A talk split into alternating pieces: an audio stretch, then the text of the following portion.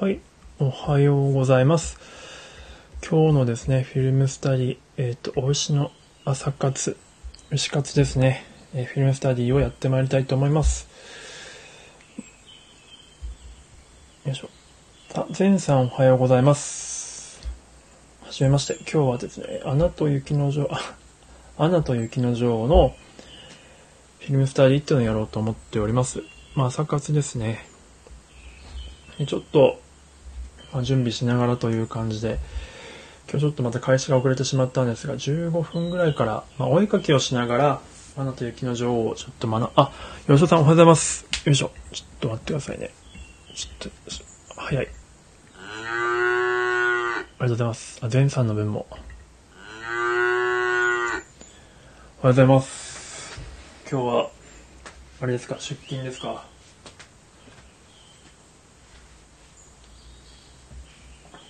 よいしょ。今日はですね、鬼滅をやろうとかと思ったんですけど、ちょっと、あ、そういえばこれやってないなと思って、ピクサーディズニー系やってないなと思って、アナ雪をやってみようかと思います。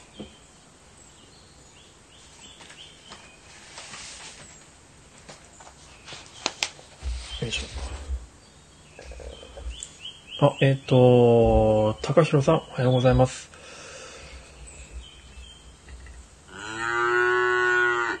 大牛と申します。よろしくお願いします。だいたい10分、15分ぐらいからですかね。やってまいりましょうかね。ちょっとシェアしないと。あ、やすこさん、やすみん、Good morning. サリュー。あ、Thank you. Thank you が、フランス語でなんて言うんだっけ？えっと、ちょっと、物覚えが悪くて。そうですね、今日は穴雪をやりたいと思います。で、今日は、あの、言ってみたらわかると思うんですけど、あの、僕のいつものね、左上のアイコンからいけるんですが、めちゃくちゃ画像が多いんですよ。サリューということでね。まあ、今日はちょっとまったりとやっていきましょうかね。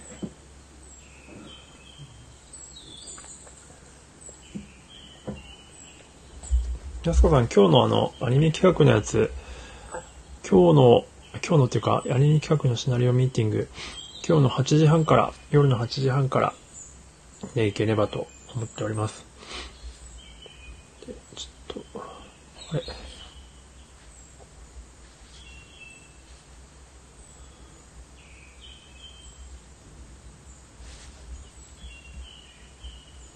今日はちょっと、音どうですかね？鳥の鳴き声が弱いかな？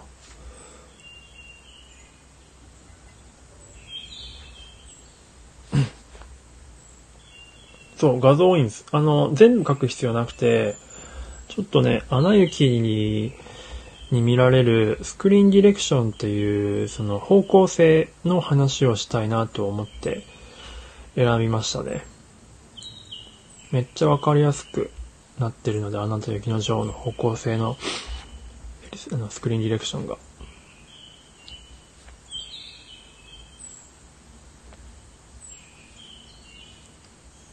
ツイッターでシェア。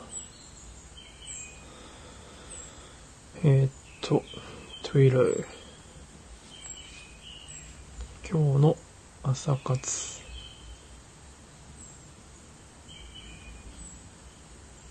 ずっとこうなんかめくっていくと何かに気づきませんか？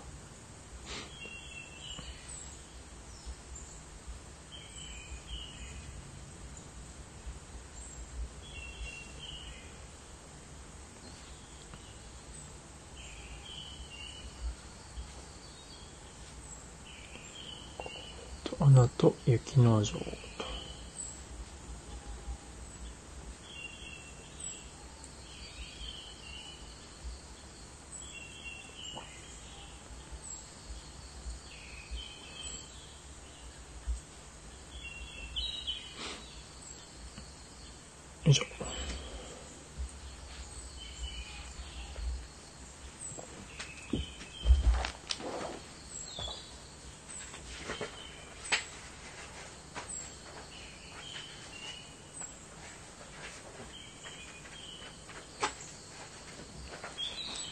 ノートのページがなくなってきたな。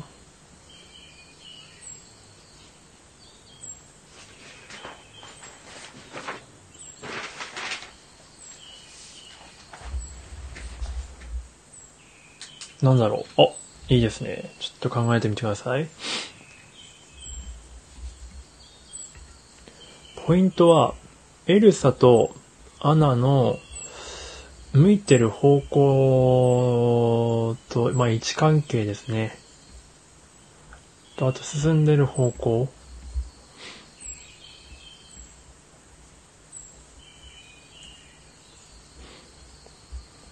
thinking time ですね。まあ、とはいえ何かしらこう書いていきたいから、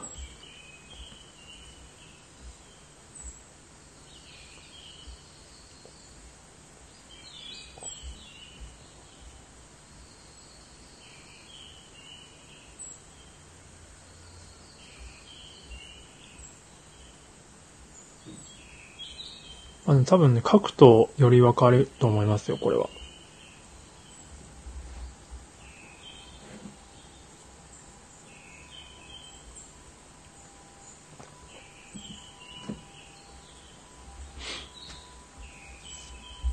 難しい。おそうですか。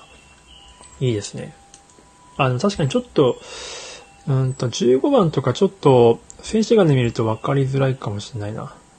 ちょっと、15番選んだらミスったかもしれないですね。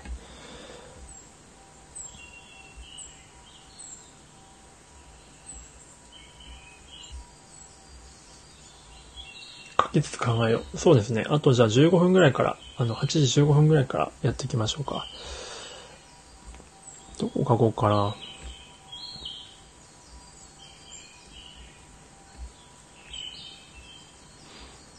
まあ、エルサと出会う、いや、最初がいいな。えっと、1番から、エルサがこう、城出てくとこまで書いてみましょうか。1番から12番を、まあ、10分ぐらいで、ラフでバーっと流れだけサムネイル的な感じで書いていって、で、ちょっと、シンキングタイムみたいな感じにしましょうかね。でこの間の、アナと雪の女王というか、まあ、フローズンといえば、タムタムさんとか、あの、マチコさんとかがね、扉開けてってやってましたよね。出ないけど どちらが扉を開けられてるかみたいな。俺結果まだ知らないんですけど、結果どっちが勝ったんですかね。あれめっちゃ面白かったな。てか発想がやばいですよね。どっちがより扉を開けられるかってちょっと、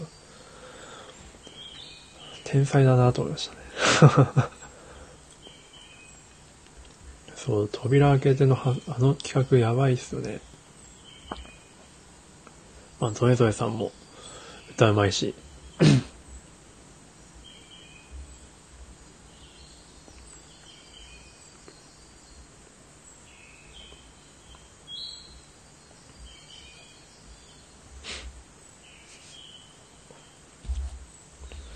私審査員で出演してます。あ、本当ですか？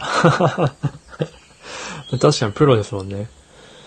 どっちが勝ったんだろう？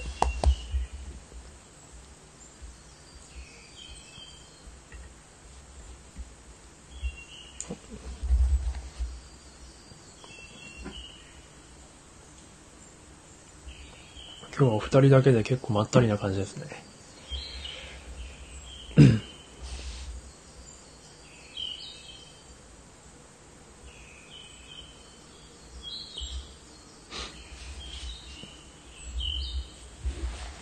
まあ、どっちも良かったっすけどね。なんかでもあの、タムタムさんがこう、その、仕事モードから切り替わるまでのその、なんて言うんでしょう。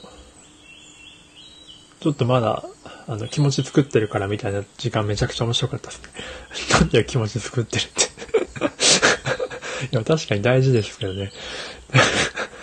なんか面白かったな、あれ。30分ぐらい気持ち作ってましたよね。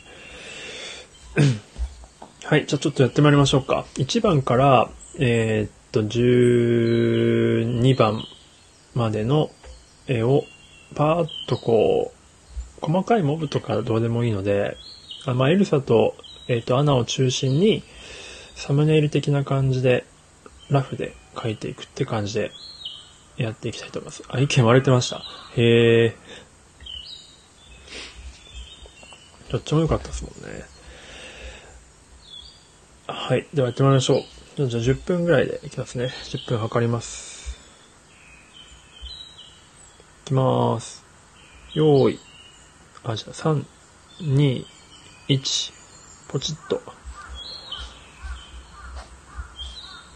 カルスが鳴いてる。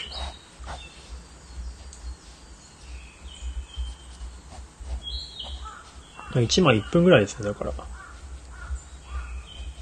いつもラフだと思うんですけど、いつもよりさらにラフで OK と。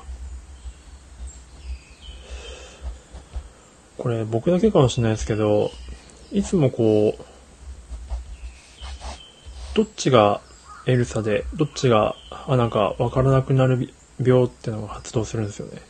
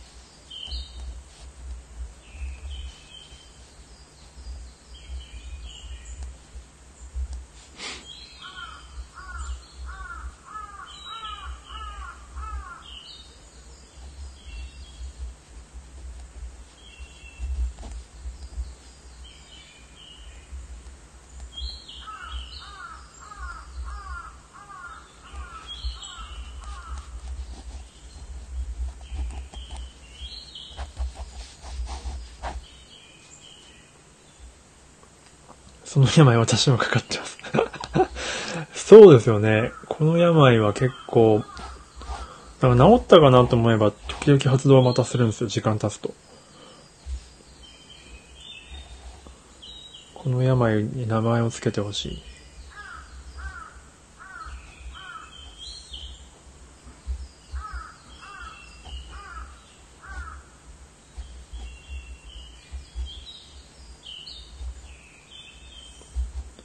ちなみに余談ですけども、あの、まあ、アニメの工程、まあ、アニメーションチェックっていうのがまあ行われるんですけど、日本でもアメリカでも、そのアメリカの方ですごいな、ハリウッドというかピクサーの方ですごいなって思うのは、普通のアニメーションチェックじゃなくて、シルエットでチェックする工程があるらしいんですよね。キャラクターを全部黒塗りにして、黒塗りのシルエットで、まあ、背景を真っ白にして、その黒塗りのシルエットがどういうような、えーっと、まあ、シルエットになってるかでチェックする。まあ、要は決まってるかどうかをシルエットだけでチェックするっていう工程があって、だから、やっぱ、結構、透明で見ても、どの絵も決まってんすよね、ピクサーの絵って。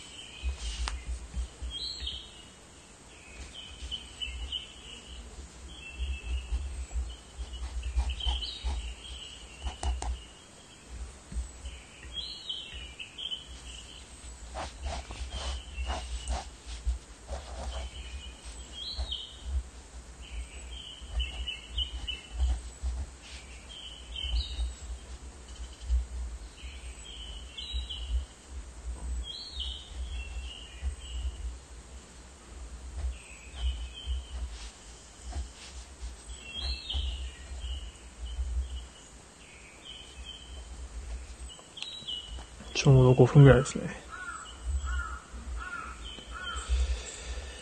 今日はすごいカラスが鳴き寄りますね。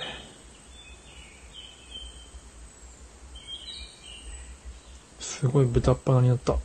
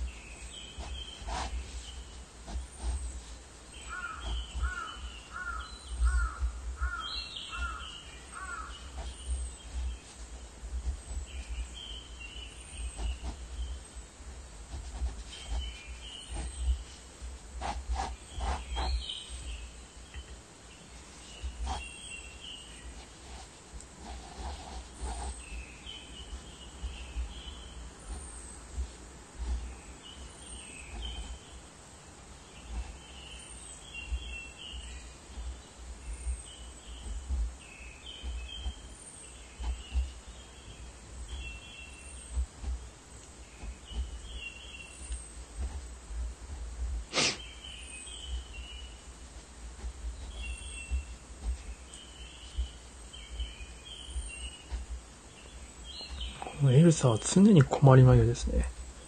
エルサで合ってますよね。このお姉ちゃんの方。お姉ちゃんの方は常にこう、ハの字眉毛ですね。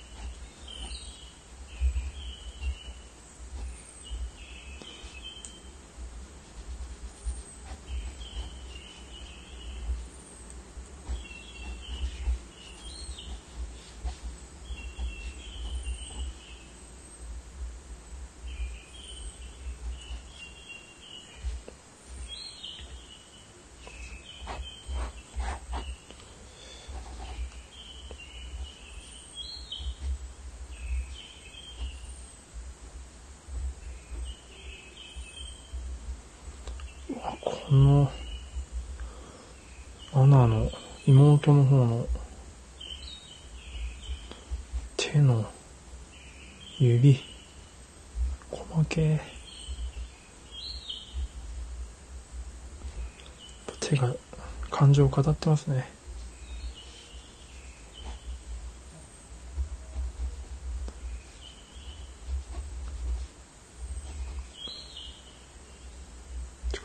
妹も鼻血眉毛だな。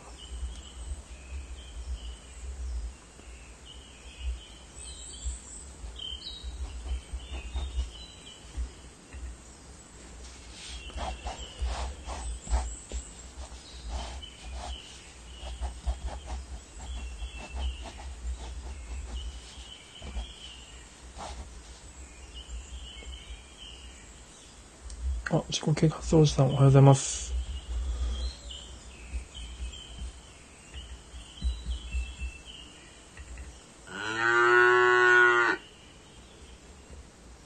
困り顔が流行った時期ありましたね。ああ、そうですかね。流行ったのか。まあでも、そうか、流行ってたのか。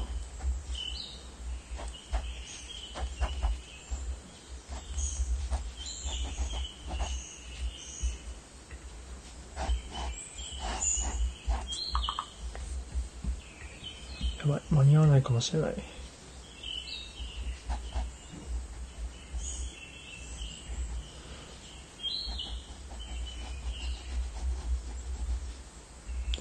11番の絵なんかはすごくこう象徴的な絵ですよね。つららというか、刃でこう、教会を作るっていうのが。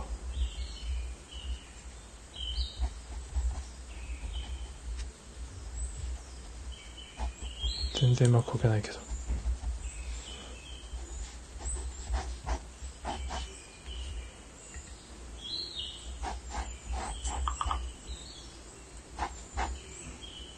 あー、終わってもうた。ロスタイム。ロスタイム。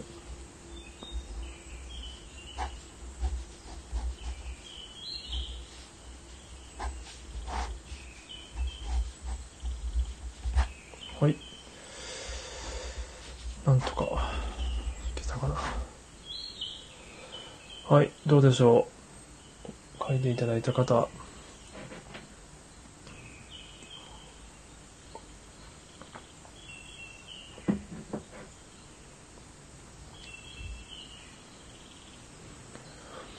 あアルフォーマンさんおはようございます。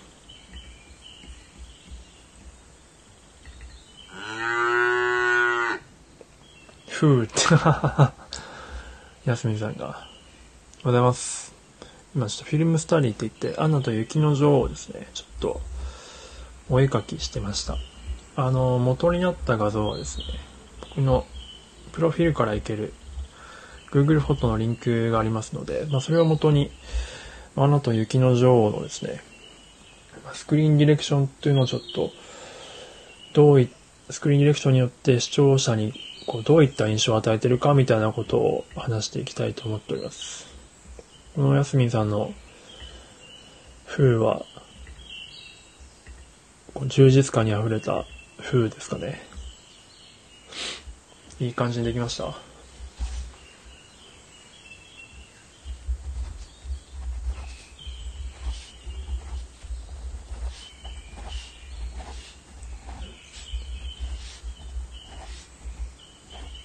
あれあれなんか枚数足んない。9 1 2 3 4 5 6 7 8 9 10あれ10がないのか。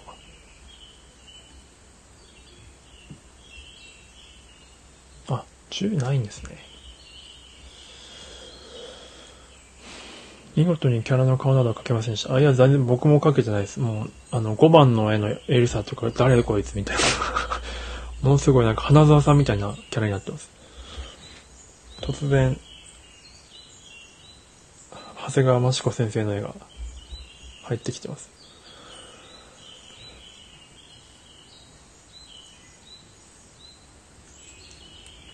じゃあちょっとですね、そう花沢さんが、ちょっと急に磯野くんって、磯野くん言うてますわ。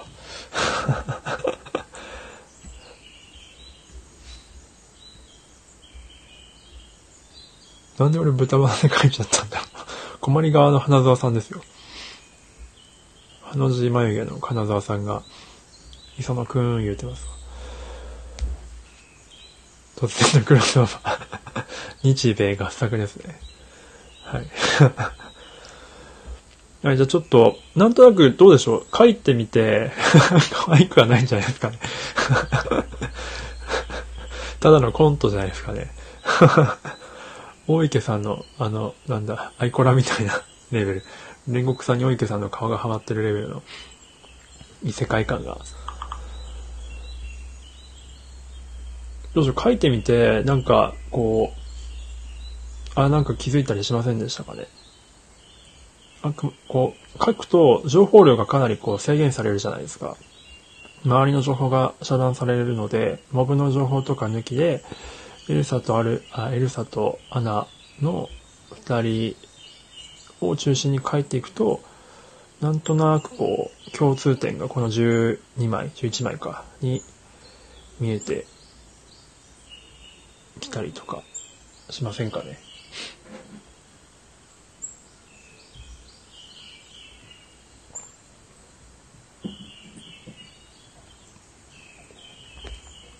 お、なおさんおはようございます。え趣味はランニングの方ですね。よろしく申します。よろしくお願いします。ランニング歴が13年で筋トレ歴が2年って結構なんか、宗師さんとか、えっと、ゆうさんとかと、あれかもしれないですね。近いかもしれないですね。おはようございます。どうしよう。もう皆さん入ってきた瞬間いなくなってしまう。えっ、ー、と、カメラ目線ではないですよね、いずれ。あ、そうですね。どちらかというとでも、あの、カメラ目線になると、すごく、がっつりカメラ目線ってあんまりしないんですよね。あの、ハンニバルのやつは、まあ、観客に違和感を抱かせるためにカメラ目線がっつりしてますけど、まあ、自然な芝居のシーンを撮るときは、あんまりこう、キャラクターをがっつりカメラ目線にするっていうのは、比較的避けるかもしれない。でも確かにまあそうですね。カメラ目線は外してますね。あくまで二人でやり取りしてるっていうことなんでしょうね、きっと。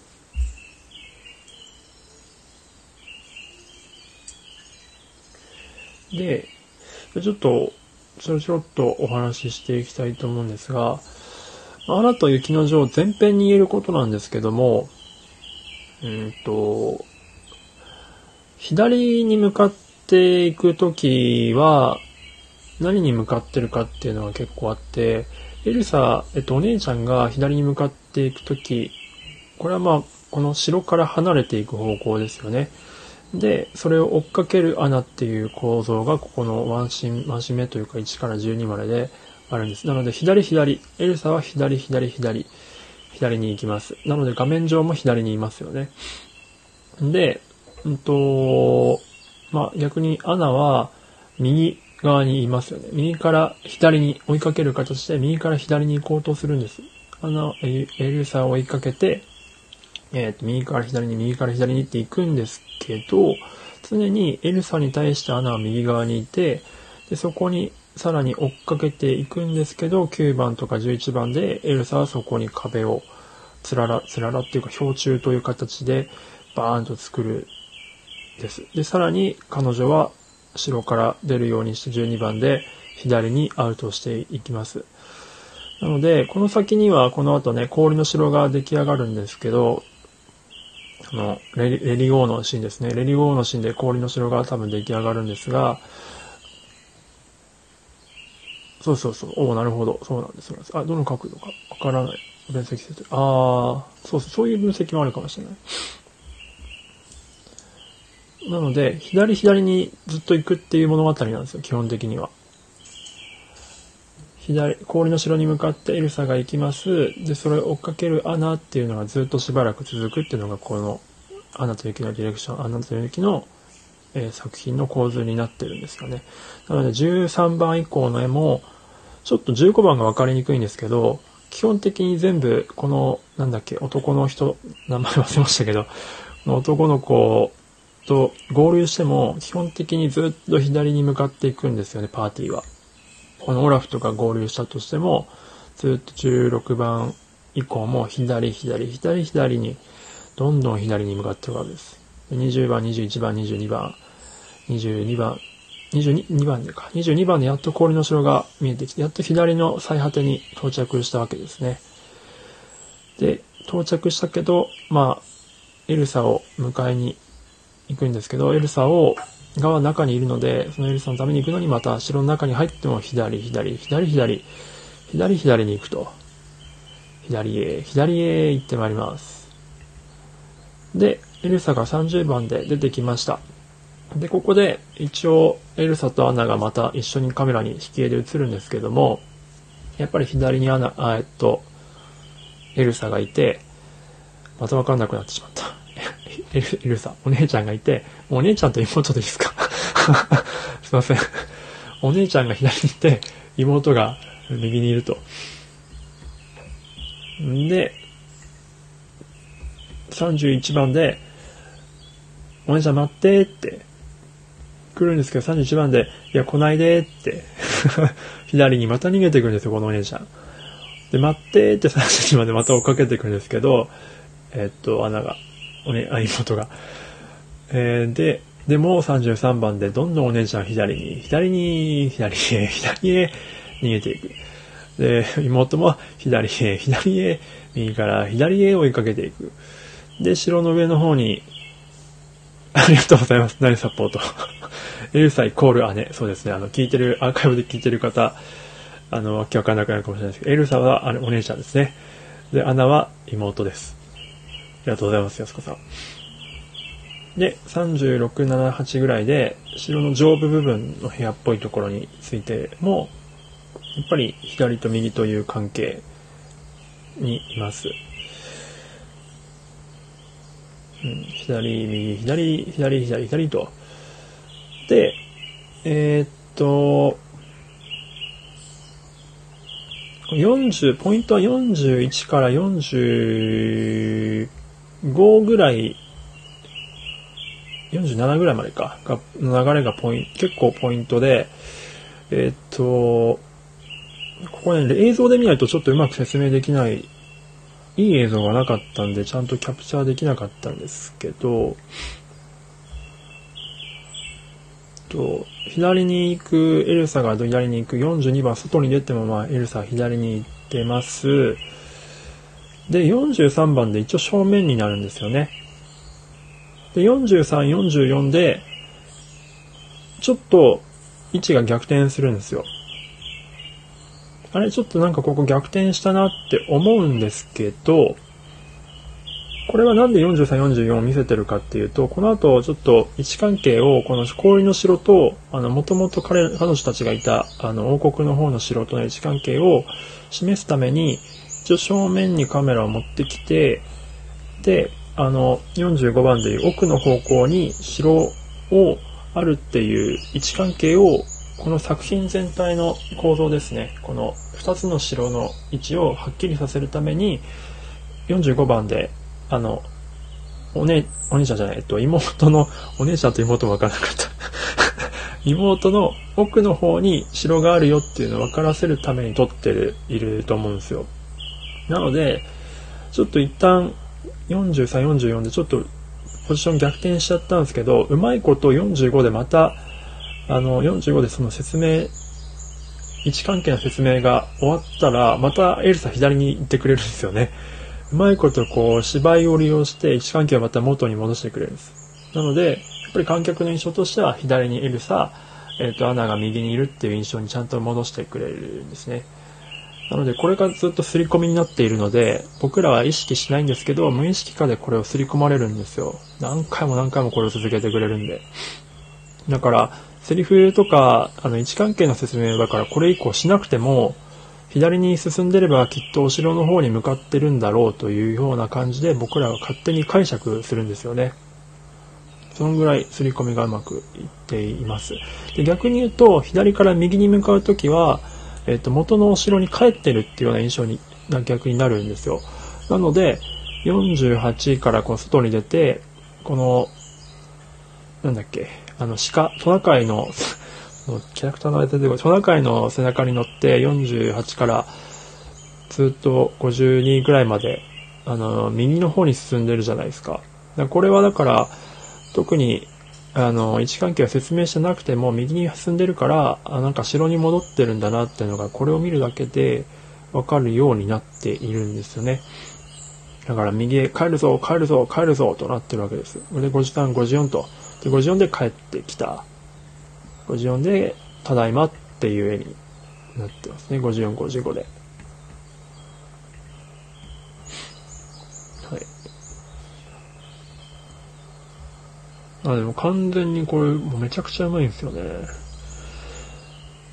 で、56、54、58も、56、54か。もう一見ちょっとなんか、どこのシーン飛んでるんでパッとわからないかもしれないんですが、えっと、まあ、とぼとぼとこの青年はですね、送り届けた後、あの、左の方、まあ、城の方に向かっても帰ってくんですけど、山の方に。まあでもこのトナカイに止められて、いやいや、頑張れよみたいな感じで励まされて、あ、違うか、なんか危機が起こってか、また城の方に、えっと、もともといた城の方に、えー、戻っていくっていうのが、もうなんか、もうわかるんですよね。で、えー、またシーンが飛びますけども、59からががっつりシーン飛んで、ラストの方のなんかバトルシーンっぽいところになりますけど、えっと、アナが、妹が、あ、その中にスウェンです。スウェン、ありがとうございます。こいつ名前何でしたっけ？この男の、この男性の青年の名前は。ラドクリフみたいな名前じゃなかったでしたっけ？あ、クリスト。クリストフ。全然違った。ラドクリフだと思ってました。やばいな。うちのおかんみたいなことやってんだ。雰囲気で名前を覚えるっていう病気ですね、これも。なんか40代前後ぐらいからこの病気に発症するって聞いたことありますね。名前を雰囲気で覚えるうちの母親もね、一切僕の友達の名前をね、正解出したことないです。全部二文字ぐらい違うんですよ、毎回。で、本当に、あの時は、母親のことを、こいつ何なんだろうって思ってましたけど 非常に今気持ちがわかりますね。お薬お願いします。ぜひ。この病気は本当処方箋が必要ですね。で、59からですね、またシーンが飛びまして、あのラストバトルっぽいシーンになってくるんですけど、妹が捕まってて、なんか髪もね、しらっちゃけて、なんか、これ凍ってくるんですよね、確か。魔力かなんかの影響で。で、捕まってるところから抜け、なんか、オラフの力を使ってというか、オラフの助けを借りてから、なんかちょっと忘れたけど、抜け出して、で、またこれ、あれなんです。右から左に向かっていくんですよね。で、右から左に向かっていくっていうのが、もうなんかエルサの方に向かってるっていうのはもうなんかわかるんですよ。ここでもう刷り込まれてるので。で、逆に、このラドクリフじゃなくて、クリクリストフは、クリストフは、青年は左から右に、この、えっと、妹ですね、穴の方に向かって行ってると。位置関係を、二人の位置関係をパッと一緒に見せなくても、もうなんかそれだけでわかるような感じになっていますね。で、アナはずっと左から右、左から右にまず進み、えー、クリストフは右から左、右から左に行くと。で、ここでまあちょっとね、72とかの、その、お姉ちゃんとかの絵とかを映すことによって、ちょっと、あと吹雪がね、ここでバーって通るので、ちょっとまたシーンがごちゃつくんですけども、でもやっぱその向いてる方向っていうところで、背景がわかんなくなって、位置関係がわかんなくなっても、まあ僕らはなんとなく誰がどっちの方向に、誰に対して向かってるかっていうのがわかるようになってます。で、やっと74とか5で2人の位置関係がわかるんですが、まあやっぱりこう左と右の関係だったねっていうことがま確認できて、で76の後に、76のその妹のアップのカットの後に、まあちょっと芝居抜けてるんですけど、ちょっと右手の、上手の方向をですね、あの、目線で見合った時に、77の、その、お姉ちゃんピンチみたいな絵があって、で、まあ、駆けつけ、で、ここで、ちょっとまた位置関係がぼやっとはするんですけども、まあ、でも基本的には、えっと、そんな感じで統一されているというような感じです。まあ、ここで位置関係がぼやっとするのは、あのー、あれなんですよね、その、僕の解釈ですけど、クリストフと、えっと、妹が、こう、なんかこう、普通出会う感じになるじゃないですか。75、6で、この感じだと。出会ってなんか抱き合うとか助けるんじゃないかみたいな感じになるけど、えっと、アナのピン、え、じゃじゃえっと、お姉ちゃんのピンチを、えっと、見つけたことによって、お姉ちゃんの方を取ったっていう、その明確な選択肢、今までのスクリーンディレクションの流れに抗うことによって、あの、この自分の幸せよりもお姉ちゃんを救うんだっていう彼女の気持ちがより強く出るっていうこの、えっ、ー、とスクリーンディレクションに積み重ねてきたことの絵の反逆みたいなところがここで行われることによってより、まあ、同じようなこと言いますけどもこのこの時の、えっ、と妹ちゃんの決断の強さが、まあ、分かりやすくカットの流れでも分かってる分かるようになってるっていうようなえことかなと思っております。というのが、まあ、スクリーンディレクションですね。進む方向によって観客の、えっ、ー、と、中の意識とかを、まあ、印象操作するって、まあ、印象操作って言い方悪いですけど、まあ、僕らの仕事は印象操作なので、印象操作するんですよね。でこれはあくまで無意識化にすり込むことがやっぱりうまい方法ですね。わかりバレちゃうとちょっと、あれなんですけど、わからないようにでも、そういうような風に、深層意識で思ってもらうように誘導してあげるっていう感じですね。そうです、そうです。スクリーンディレクションの、うん、集大成がここですね。まあ、積み上げて、で、まあ、やっぱり演出さんとか、まあ、監督さんって多分どこかしらに力点を置いてるんですよ。ここのシーンをこう見せたいっていうのがまずあって、それのための積み重ねで、あの、他のカットを積んでいくんですよね、逆算で。そのか見せたいカットをより際立たせるために、この部分は抑えようとか、いうようなことを計算しながらやっていくという感じですね。ハンス王子はなかなかのクズっぽいな、そうなんですよね、こいつ。まあ、わかりやすいですけどね。まあ、こういうわかりやすい敵キャラがいてくれると、感情も動きやすいというか、ハンス王子もいいものだったらね、なかなかこう、僕らも感情をどうしてどこに持っていっていいかわかんなくなっちゃうんで、まあこういうキャラクターやっぱり必要ですよね。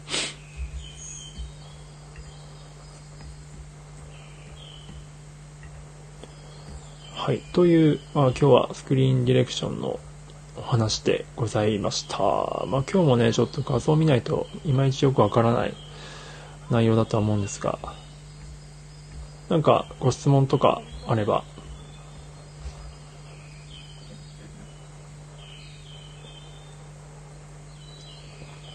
一応あれなんですよね、その、途中途中途中のなんか場所に寄ったりとか、家に、家の中、店だったかな、店の中に寄ったりとか、なんかあの、精霊たちみたいな、なんかドワーフみたいな人たちと出会った時とかは、若干ここリセットされるんですよね。ですけど、でも基本的にはこういう構図になってます。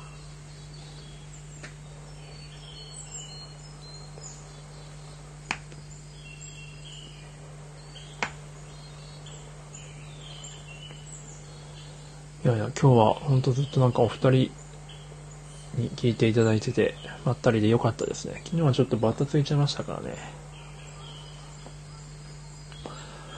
明日は何やろうかな。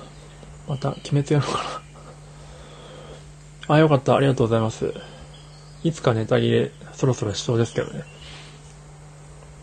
あ、ピクサーが黒塗りで、えー、っと、確認するお話にさ、シルエットチェックですね。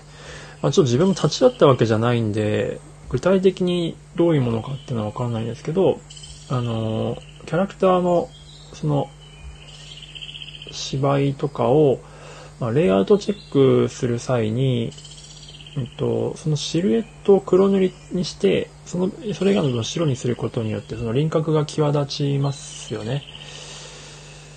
で際立たせて、まあ、それでもちゃんとかっこいいシルエットになってるかっていうのを一つ一つ一枚一枚チェックしてるらしいです。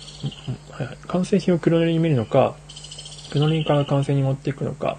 あ、えっ、と、あ、ちょっとこれもね、僕、ちょっとあんまり、若干中途半端な知識ですけども、あ、ゆいさんの音、えっ、ー、と、おはようございます。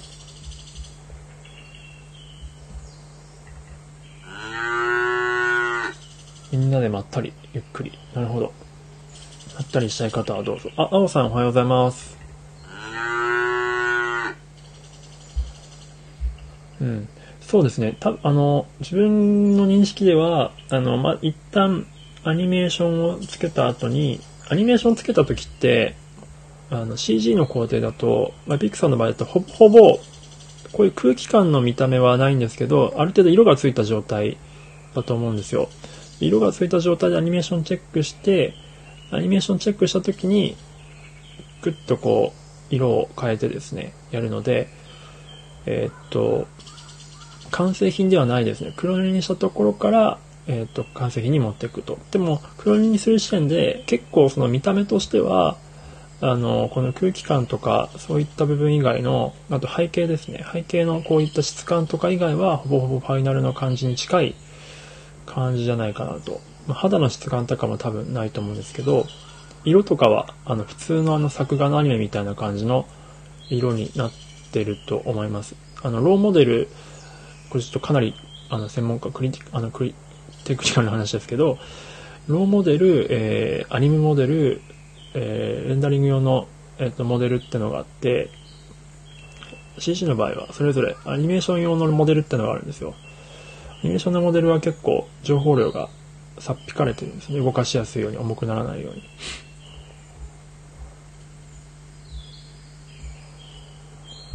でも、とはいえ、まあ、ある程度の情報量はあるっていう感じですね。うん。もう、ということでね、今日はちょっとスクリーンディレクションについて話しておりました。はい。